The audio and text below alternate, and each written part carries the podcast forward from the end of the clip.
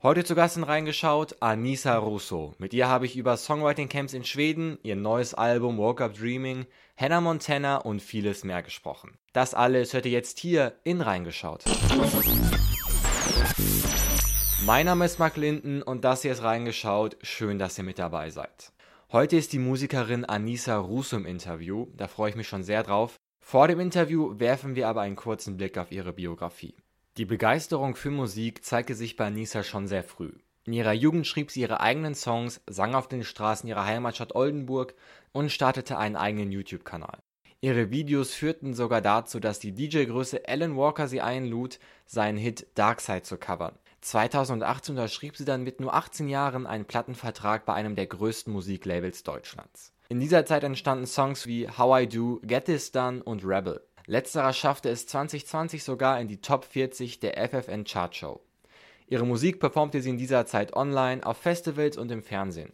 Nach einiger Zeit entschied sie sich dann, das große Label zu verlassen, um independent weiterzumachen. Zeitgleich sammelte sie auf der Social-Media-Plattform TikTok eine immer größer werdende Fangemeinde um sich. Letztes Jahr brachte sie dann Monat für Monat einen neuen Song heraus, welche dann alle zusammen im September ihr neues Album Woke Up Dreaming ergaben. Hallo Anissa, schön, dass du da bist. Ähm, es gibt so vieles, worüber ich mit dir sprechen äh, möchte. Aber wir fangen erstmal im letzten Jahr an, weil da ist so viel bei dir passiert, das ist ja unfassbar. Äh, du hast dein erstes Independent-Album rausgebracht, Ende September. Du hast das ja so Stück für Stück die Songs rausgebracht, ähm, aber dann kam ja der Tag, wo das ganze Album einfach da war. Wie hast du den Release Day verbracht? Kannst du dich erinnern? Uh, ja, erstmal, erstmal, hi, ich freue mich voll, heute bei dir im Podcast zu sein. und äh, ja, tatsächlich war letztes Jahr ein richtig aufregendes Jahr, weil man alles irgendwie selber mehr ausprobiert hat, voll viel gelernt hat und einfach, genau, selbst versucht hat, alles auf die Beine zu stellen. Äh, so auch dann der Release-Tag, Ende September, wie du schon meintest. Und äh, tatsächlich ähm, glaube ich, dass die Monate davor mich so ein bisschen darauf vorbereitet haben. Weil sonst ist als Musiker immer so, wenn du ein Lied rausbringst, dann bist du so aufgeregt auf diesen einen Tag, immer auf den äh, Release-Freitag, dass du dann teilweise nicht schlafen kannst und so bist, oh, oh mein Gott, sind wir jetzt in irgendwelche Playlisten gekommen oder wie kommt der Song generell an, was passiert. Ist immer ein ganz aufregender Tag. Und dadurch, dass ich ein Jahr lang jeden Monat einen Song rausgebracht habe, war ich schon so ein bisschen so, ah oh ja, okay, ähm, ganz entspannt. Also es war jetzt nicht so, dass ich irgendwie mega krass aufgeregt war. Aber der Tag an sich war super, super schön. Ganz überraschenderweise habe ich äh, von meinem Freund und von meiner Managerin und von Freunden Blumensträuße bekommen, so zum ah. Release Day. Das war voll schön. Und dann haben wir das abends zusammen auch nochmal so ein bisschen gefeiert, einmal angestoßen auf die letzten zwölf Monate, was man alles irgendwie im Team geschafft hat. Also es war, war sehr, sehr, sehr schöner Tag. Ja, du hattest es gerade schon so ein bisschen angesprochen, so ein bisschen ähm, ja mit dem Blick auf die Playlists. Also wie wichtig sind die für junge Musiker? Ähm, zu wichtig, würde ich mal so behaupten. Ähm, also es geht eigentlich, es geht eigentlich alles irgendwie um Playlists. Auch wenn man vielleicht so sein eigenes Hörverhalten mal beobachtet, voll viele ähm, machen sich dann einfach irgendwie eine Playlist an, sagen, ah ja, okay, ich fühle gerade irgendwie so eine Herbst-Playlist oder keine Ahnung.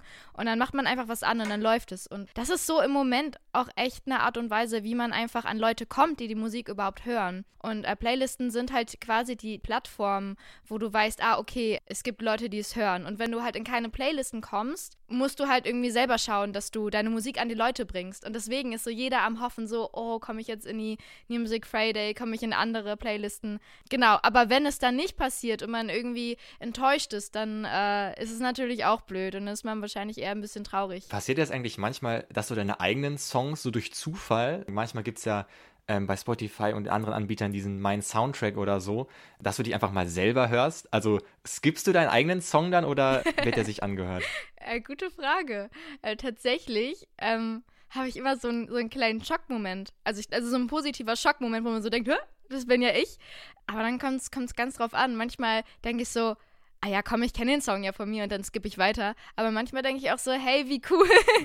Damit hätte ich jetzt nicht gerechnet und dann feiert man es so ein bisschen, dass äh, der Song da gerade läuft. Aber es kommt, kommt tatsächlich drauf an, weil gerade so in der Produktionsphase, wenn man den Song schreibt, hört man den halt morgens bis abends rauf und runter tausendmal und äh, dann irgendwann hast du es auch so ein bisschen äh, durchgehört, wenn er dann erstmal rauskommt. genau. Also eher, eher Freude dann auch bei den, bei den älteren ja. Songs. Ähm, hast du eigentlich so ähnliche Musik, wie du auch selber machst? Man hört natürlich dann ähm, vielleicht auch mit so einem gewissen Arbeitsgehör, sage ich mal, ähnliche Musik. Mm, ähm, gehst du nach Hause voll. und hörst die gleiche Musik weiter oder legst du zu Hause erstmal Beethoven und Bach auf oder Heavy Metal mhm. oder ist es ähnlich? Ähm, also ich versuche es zu vermeiden. Tatsächlich haben mein Freund und ich, also mein Freund hat auch äh, mein Album produziert. Wir haben uns mal so vor ein paar Monaten gesagt, hey, lass uns einfach mal keine Popmusik mehr zu Hause hören, sondern wirklich einfach ganz andere Sachen, weil ich denke, dass die Musik, die man hört, auch wenn es so nebenbei ist, dass dann die total beeinflusst, auch äh, halt für den Prozess, wenn man dann selber im Studio ist. Und äh, deswegen versuchen wir einfach querbeet zu hören, ähm, mal irgendwie krasse Rockmusik oder ganz alte Musik, ähm, und halt voll unterschiedlich. Manchmal Dubstep und das ist ja überhaupt nicht die Musik, die ich mache. Aber ja, einfach um aus verschiedenen Richtungen so ein bisschen Inspiration zu bekommen. Ja. Voll. Ist euch da irgendeine Musikrichtung hängen geblieben, die vielleicht so gar nicht kanntet, aber die jetzt, sage ich mal, Einfluss gefunden hat, so in euren alltäglichen Musikgeschmack? Also, ähm, so aus der EDM-Richtung finde ich jetzt so ein paar Acts in letzter Zeit richtig cool, zum Beispiel Madeon. Und zum Beispiel so die Richtung Dark Pop, Rock Pop. Mhm. Das habe ich damals, oder das habe ich nie so wirklich als ähm, eigenes Subgenre gesehen. Aber jetzt finde ich das irgendwie super spannend, weil es ist irgendwie, es ist trotzdem noch irgendwie so, ich sag mal, Mainstream hörbar. Also was für die, für die breite Masse, weil es nicht irgendwie super schwierig oder, oder andersartig ist. Aber es ist trotzdem irgendwie so ein bisschen dunkler, mysteriöser. Ähm, und das finde ich derzeit extrem spannend und voll interessant. Ja, ja, spannendes Genre auf jeden Fall. Vielleicht hören wir da ja auch in der Zukunft ein bisschen was in deiner Musik wieder. Ähm, ich habe mir jetzt nochmal die letzten Tage dein Album äh, Woke Up Dreaming angehört und du bist ja schon irgendwie ziemlich persönlich in manchen Songs, beziehungsweise ähm, man erfährt so deine emotionale Sicht auf manche Dinge. Fällt dir das nicht irgendwie schwer, dich so einer in Anführungszeichen fremden Öffentlichkeit dann zu öffnen oder gehört das einfach dazu? Ähm, lustige Geschichte. Ähm, einer der Gründe, warum ich äh, überhaupt angefangen habe, Englisch zu schreiben, ähm, mit, wie alt war ich da? Acht oder so, also seitdem man dann irgendwie Englischunterricht hatte, war, weil meine, meine Eltern, die können kein Englisch sprechen. Und dann fand ich das immer ganz cool, irgendwie so ein Ventil zu haben, wo ich dann eben über meine Gefühle schreiben kann, ohne dass meine Eltern dann sofort irgendwie denken, ah, sie ist gerade niemanden verliebt oder so. Ähm, das fand ich immer ganz super. Und es ist für mich heute auch immer noch, obwohl die meisten Leute Englisch verstehen und, und sprechen, ähm, ist es für mich trotzdem so ein Safe Space, einfach gefühlsmäßig, wo ich mich öffnen kann, äh, so wie ich möchte. Und ähm, das, das tue ich einfach, einfach weiterhin. Und es fühlt sich, es fühlt sich auch nicht komisch an, es fühlt sich eher im Prozess befreiend an. Ja, das ist ja eine interessante Herangehensweise, wenn du sagst, du brauchst so eine gewisse Distanz vielleicht über die Sprache auf, aber dass diese Distanz dir vielleicht dann mehr Raum, sage ich mal, zum Öffnen gibt. Ja, ziemlich spannend. Welcher Song von äh, Walk Dreaming war am schnellsten fertig? Also es gibt ja manchmal so Mythen über manche Songs, die in so ein paar Stunden entstehen. Ähm, welcher war, war am schnellsten ähm, produktionsfertig? Ich glaube Boxes, der, der letzte Song war einer der schnellsten. Den hatten wir in ein paar Stunden fertig. Ähm, das Intro, lustigerweise, man hat doch manchmal, wenn man irgendwie in der Dusche ist und der Kopf total frei ist, hat man noch irgendwelche so Begebungen und plötzlich irgendwelche Ideen. Und da kam mir mhm. der Text für, den, für das Intro. und da habe ich das noch selber im Badezimmer, habe ich mir einen Notizblock geholt und im Badezimmer habe ich den Text äh, aufgeschrieben für das Intro. Ähm, das war also auch eine Sache von irgendwie einer Viertelstunde. Aber ansonsten, es war wirklich, wir haben Sachen angefangen an einem Tag und ähm, haben wir gesagt, ja, morgen machen wir den Text oder so. Das wäre nämlich jetzt auch meine nächste Frage gewesen. Du hast gerade schon, sage ich mal, ein ziemlich außergewöhnliches Beispiel genannt, so die Idee unter der Dusche.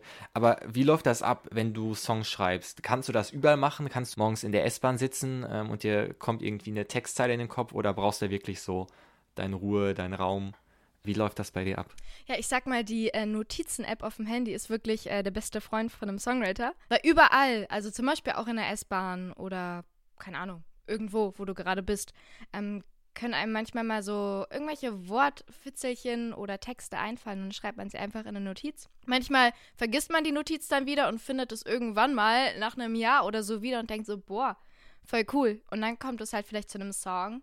Ähm, und genauso auch mit Melodien. Dann nimmt man einfach mit dem Handy irgendwie eine Sprachnotiz auf und ja, entweder man verwertet das direkt irgendwie im Studio oder es bleibt einfach irgendwie paar Monate irgendwo sitzen und du findest es wieder. Das ist auch immer total cool, wenn man dann so merkt, oh mein Gott, hier habe ich ja noch was, was cool ist. Und dann kann man darauf aufbauen. Also es ist ähm, total unterschiedlich. Kann ich mir auf jeden Fall gut vorstellen, wie da noch die ein oder andere gute Idee zutage gefördert wird. Eine ganz besondere Situation, Musik zu machen, Songs zu schreiben, habe ich letztens in deiner Instagram-Story gesehen. Und zwar warst du in einem Songwriting-Camp in Schweden. Ist das Urlaub, ist das Arbeiten? Wie funktioniert so ein Camp? Also theoretisch ist man die ganze Zeit am Arbeiten, wirklich von, von morgens früh bis in die Nacht rein. Aber ich war noch nie in Schweden und es ist so schön dort. Wir waren auf einer klitzekleinen Insel und ähm, allein die Natur war wunderschön. Also es war ehrlich gesagt einfach wie, wie Urlaub, vor allem, wenn man es halt gerne macht. Also ähm, Lieder schreiben, neue Leute kennenlernen, bist im Studio, hast einfach eine tolle Zeit. Aber tatsächlich, man fängt morgens an man trifft sich irgendwie um 8 Uhr, da werden irgendwie Gruppen eingeteilt, sagt man, okay, der Produzent arbeitet mit den Writer zusammen, dann geht man irgendwie in einem Raum, arbeitet wirklich bis abends um acht oder neun und dann hört man sich alle Songs an von allen Gruppen, die an dem Tag was gemacht haben. Genau, und das geht dann ein paar Tage so. Es ist also schon irgendwie so eine Art Feedback-System mit drin, oder? Ja, voll. Also man, man weiß dann auch so, ah, okay, der Künstler ist so und so, der Produzent ist so und so. Vielleicht kann man mit denen auch darüber hinaus noch was machen, also noch zusammenarbeiten. Das ist einfach total cool irgendwie zum Netzwerken und was für Songs wir da geschrieben haben, das ist wirklich krass und ich bin auch mega aufgeregt und freue mich schon voll, ähm, die irgendwann mal rauszubringen. Da sind wir auf jeden Fall ziemlich gespannt drauf. Ähm, nimmt man da so ein bisschen den Vibe des Ortes und der Leute mit in die Musik? Total, total. Und das, das merkt man richtig. Also es ist wirklich einfach die Atmosphäre, wenn man da so ist, irgendwie auf einer mini kleinen Insel, da waren wirklich nur Musiker und dann schaust du raus, die Natur ist voll schön und alle sind irgendwie, irgendwie gut drauf und, und fühlen sich einfach irgendwie wohl. Das macht schon total was auch einfach mit der Kreativität. Also es ist, ähm, hätte ich nicht gedacht. Ich war vorher so, ich weiß gar nicht, ob ich mit fremden Menschen plötzlich so auf einmal was abliefern kann. Und wenn die sagen, okay, abends hören wir uns das an, musst du ja auch wirklich was haben abends. Äh, da kannst du nicht irgendwie hingehen und sagen, ja, okay, wir haben irgendwie einen halben Vers geschrieben. Aber das war, ähm, war richtig cool, wirklich. Klingt auf jeden Fall nach einer sehr spannenden Erfahrung. Wir bleiben noch mal ganz kurz beim Vibe-Thema. Wie würdest du denn den musikalischen Vibe von Berlin in Vergleich setzen zu dem von Oldenburg? Das sind ja beide Städte, in denen du ja Zeit deines Lebens verbracht hast. Oder gibt es überhaupt einen Unterschied? Ja, schon. Die würden sich unterscheiden mit Oldenburg verbinde ich halt total viel so aus meiner Kindheit, weil ich da ja aufgewachsen bin. Und ich habe da auch letztens, als ich zur Weihnachtszeit in Oldenburg war, habe ich auch ein bisschen Lieder geschrieben. Und die sind viel noch, ähm, haben so eine nach innen schauende Perspektive und so eine verarbeitende aus, aus der Kindheit vielleicht, weil so viele Erinnerungen wieder hochkommen. Und wenn ich hier in Berlin bin, dann verarbeite ich mehr so meine, meine Träume und vielleicht die Ängste, die damit zu tun haben, halt weiterzugehen und größer zu werden und über irgendwelche Chancen hinauszugehen. Und wenn ich in Oldenburg bin, ist es alles irgendwie eher so reflektierend und irgendwie so kleiner und irgendwie so. Also es ist tatsächlich, da habe ich noch nie drüber nachgedacht, aber jetzt, wo du fragst, da gibt es doch, da gibt es schon irgendwie so Pattern, sag ich mal. Ja, irgendwie mega interessant, wie dann doch unterbewusst so eine Art Switch stattfindet. Mhm. Ähm, ja, interessant zu beobachten. Jetzt mal zu einem ganz anderen Thema. Ich habe nämlich gesehen, dass du sehr aktiv auf TikTok bist. Was reizt dich so an dieser Plattform? Ähm, ich begeistert ähm, die Lockerheit. Ich mag das total gerne, dass man da einfach wirklich sein kann, wer man ist und dass es da irgendwie Leute gibt, die total supportive sind. Ich habe das Gefühl, dass die Community entweder extrem supportive ist und super unterstützend und voll lieb oder halt einfach alles voll ins Lächerliche zieht und dann einfach nur auf Humor geht und lustig ist. Und beides finde ich halt interessant und lustig und ich habe das Gefühl, dass ich auf TikTok mehr so meine Persönlichkeit als Mensch und als Musikerin zeigen kann.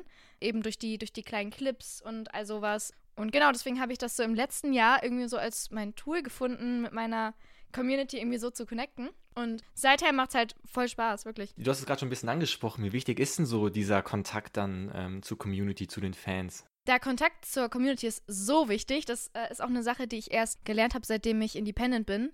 Weil vorher habe ich immer so gedacht, oh ja, ich will zur großen Plattenfirma, ich will, dass die äh, Leute irgendwie sehen, was ich kann und mich groß machen und irgendwie so. Und dann habe ich irgendwann so verstanden, so, hey, das, worum es geht, sind, sind die Fans, ist deine Community, weil das sind die Leute, die deine Musik hören. Das sind die Leute, die, die zu deinen Konzerten kommen. Das sind die Leute, die dich motivieren, ähm, weiterzumachen. Und äh, als ich das dann gemerkt habe, das war auch ein Grund, wieso ich meinte, so, hey, ich will das alleine machen, weil ich glaube, es geht hier um was ganz anderes. Es geht eigentlich darum, seine, seine Community zu finden. Und äh, deswegen zum Beispiel auf TikTok gehe ich auch ähm, super häufig live. Und im Livestream bist du halt direkt mit deiner Community verknüpft so und äh, kannst direkt antworten auf irgendwelche Fragen oder mit denen interagieren. Und äh, das merkt man schon, dass das ähm, total viel bringt, äh, weil man einfach viel näher dran ist und die einen viel besser kennenlernen, als wenn du jetzt nur irgendwie so ganz offizielle Pressesachen machen würdest. Ja, total. Ich denke mal, es ist eines so der direktesten Tools, mit den Fans zu kommunizieren. Auf jeden Fall. Diese Podcast-Folge neigt sich dem Ende zu und an dieser Stelle würde ich gerne ein kleines Spiel mit dir spielen, was hier in Reihen geschaut fast schon Tradition hat. Es heißt History or Music und funktioniert wie folgt. Ich werde dir jetzt einen Song nennen und ein historisches Ereignis. Und du musst mir sagen, was war zuerst? Das Ereignis oder der Song? Und weil wir beide so ungefähr das gleiche Alter haben, spielen wir die heutige Ausgabe in einer Das neue Jahrtausend Edition. Bist du bereit? Alles klar, okay, bin bereit. okay, und wie gesagt, alle Ereignisse aus dem neuen Jahrtausend. Fangen wir an mit der ersten Frage: New Rules von Dua Lipa oder Stefan Raab moderiert eine letzte Folge TV Total? Okay, ich glaube, ich glaube, No Rules war 2019, oder? Hm. Ich glaube, ich kann mich daran erinnern, dass ich im Kroatien-Urlaub war mit meiner Familie und am Strand No Rules gehört habe. Also wird es ungefähr da so sein. Wann ist Stefan Raab gegangen? Es gab doch diese, ähm, diese ESC-Edition. Die, aber da war er schon weg, genau. Ich glaube, da, ich glaube, zuerst ist Stefan Raab gegangen und dann kam New Rules. Und das ist vollkommen richtig. Der Rabschied 2015 und Dua Lipa mit New Rules dann 2017. Hä? So früh? Echt? ja, absolut richtig. ähm, Dua Lipa muss ich sagen, auch mein absoluter Favorite äh, 2021, was Musik angeht. Wie sieht es bei dir aus? Welche Künstlerin, welcher Künstler hat dich ähm, letztes Jahr so richtig begeistert? Um, ähm, The Kid Leroy ist äh, richtig abgegangen, auf jeden Fall. Ähm, natürlich Billie Eilish, super krass. Dua Lipa, also mit ihrem Erfolg, das ist ja immer noch extrem krass, auch mit Levitating. Ähm, ja, doch voll. Ja. ja, und äh, gerade der erste, den du genannt hast, ja auch ein Beispiel dafür, ja, welche Rolle, sag ich mal, das Internet und Social Media spielt, weil gerade durch TikTok der Song ja Überhit geworden ähm, letztes Jahr. Mm. Kommen wir zur zweiten Frage. Der letzte Film der Harry Potter-Reihe kommt in die Kinos oder Namika mit Lieblingsmensch? Oh je. Tatsächlich, ich bin so überhaupt nicht äh, in, in dem Harry Potter-Universum. Ah, oh, shame on me. Aber Namika Lieblingsmensch, das ist auch schon einige Zeit her. Das ist beides wahrscheinlich einige Zeit her. Ähm, ich muss jetzt einfach raten. Ich sag äh, zuerst Namika und dann Harry Potter. Na, leider, leider nicht ganz. Harry Potter 2011 und Namika dann äh, vier Jahre später. Aber alles gut. Kommen wir zur nächsten Frage. Gundam Style von Psy oder das Eisbärbaby Knut wird im Berliner Zoo geboren. Ich weiß nicht, ob du dich an diesen Hype erinnerst. Ich erinnere mich, ich erinnere mich an Knut. Aber Knut. Komm, ah, ich glaube, Knut ist älter. Ja, tatsächlich, auch das vollkommen richtig. Knut schon 2009 uh. und Gundam Style dann 2012. Und der Song war ja hier so ein bisschen in Deutschland, könnte man sagen, der Türöffner für K-Pop. Mhm. Was hältst du so von der Musikrichtung? Hörst du die manchmal oder wie sieht's aus? Ähm, tatsächlich habe ich mich letztens mit einer Freundin getroffen. Sie hat äh, so ein, ich sag mal, K-Pop Reaction Channel. Und da bin ich zum ersten Mal oder habe ich mich zum ersten Mal ein bisschen intensiver mit äh, K-Pop beschäftigt durch sie. Und ich finde, das ist unglaubliches Universum. Es ist ja ein Riesenmarkt. Also man kann sich gar nicht vorstellen, wie riesig das ist und wie viele verschiedene K-Pop-Gruppen es gibt. Und alle werden irgendwie gehypt. Und dieser Hype ist nicht nur irgendwie so ein bisschen, sondern halt auf einem richtig, richtig hohen Level. Ich finde das einfach nur unglaublich und äh, mega krass. Und da war sogar eine Gruppe, ich, ich weiß gerade nicht mehr, wie die hießen, aber ich glaube, das waren 15 Leute in einer Gruppe. Also es waren äh, 15 äh, Jungs in einer Boygroup und ich war so, ey, krass, dass man, dass man sowas äh, hinkriegt auch noch. Also es ist voll crazy. Ja, total. Also performancemäßig glaube ich, die meisten auf einem ganz, ganz hohen Level und äh, die zahlenmäßige Welt da auch einfach krass. Kommen wir zur letzten Frage und zwar die letzte Folge der Serie Second Cody an Bord wird in Deutschland ausgestrahlt oder der Euro wird als offizielle Währung in Deutschland eingeführt. Naja, es lief ja auch die ganze Zeit Hotel Zack Cody und Hotel Zack Cody war ja auch schon lange, als der Euro war. Deswegen auf jeden Fall erst Euro und dann Zack und Cody an Bord. Richtige Antwort. Zack und Cody an Bord 2009 und die Euro-Einführung schon 2002. Was war so deine Favorite-Serie aus dieser Disney-Jugendserienzeit? Boah, ich habe wirklich alles geliebt. Aber so meine ähm, ultimative Lieblingsserie war auf jeden Fall Hannah Montana. Ah, also. ja, okay. Ja, das, das äh ja. Ich habe letztens hier für diesen Podcast eine Folge recherchiert zu Zack und Cody an Bord. Und ich weiß nicht, ob du dich daran erinnerst, aber es gab mal diese eine Folge so, das Serienereignis des Jahrzehnts, könnte man sagen. Also eine Crossover-Episode mit Hannah Montana, Zack und Cody an Bord und den Zauber von Waverly Place. Mm. Das war einfach oh. nur krass. Voll. Ja, ey, die Zauberer von Waverly Place waren auch super, super krass. Ich hatte die, glaube ich, äh, vor ein paar Monaten habe ich mir das nochmal angeschaut. also es ist ja. alles aber auch heftig, was das für äh, Karrierestarter waren. Ich meine, Miley Cyrus, Selena Gomez und auch hier die äh, Zack und Cody Jungs äh, mit, mit, ich glaube, Riverdale spielt einer von beiden mit und so. Mhm, genau, ähm, ja. Das ist ja heftig, heftiger Karrierestart auf jeden Fall. Das sind insgesamt drei von vier richtig beantwortete Fragen. Das uh. ist eine sehr, sehr gute Bilanz für diesen Podcast hier. Herzlichen Glückwunsch an dieser Stelle. Eine allerletzte Frage habe ich aber noch. Und zwar wird es ja vielleicht dieses Jahr oder nächstes Jahr wieder möglich sein, auf Bühnen zu performen. Wenn du dir jetzt irgendwo auf der Welt einen Ort aussuchen dürftest, wo du spielen könntest, wo wäre der? Oh, da gibt es ganz schön viele Orte. Es wäre auf jeden Fall ein riesengroßes Musikfestival in Amerika. ich will mich da gar nicht festlegen, was für eins. Ähm, auf jeden Fall ein riesengroßes Musikfestival. Äh, und in Amerika. das ist auf jeden Fall eine sehr, sehr gute Wahl. Anissa, vielen, vielen Dank, dass du heute mit dabei warst. Es hat mir wirklich super viel Spaß gemacht. Danke dir. Und ich wünsche dir natürlich weiterhin viel Erfolg mit deiner Musik und deinem aktuellen Album Woke Up Dreaming, was by the way übrigens sehr, sehr gut ist. In diesem Sinne, bis dann. Ciao. Dankeschön. Ciao, ciao. Das war auch schon das Interview. An dieser Stelle nochmal vielen, vielen Dank an Anissa fürs zu Gast sein. Es hat mir wirklich unfassbar viel Spaß gemacht und Respekt für das gute Abschneiden bei History on Music. Hört auch gerne mal in ihr neues Album Woke Up Dreaming rein.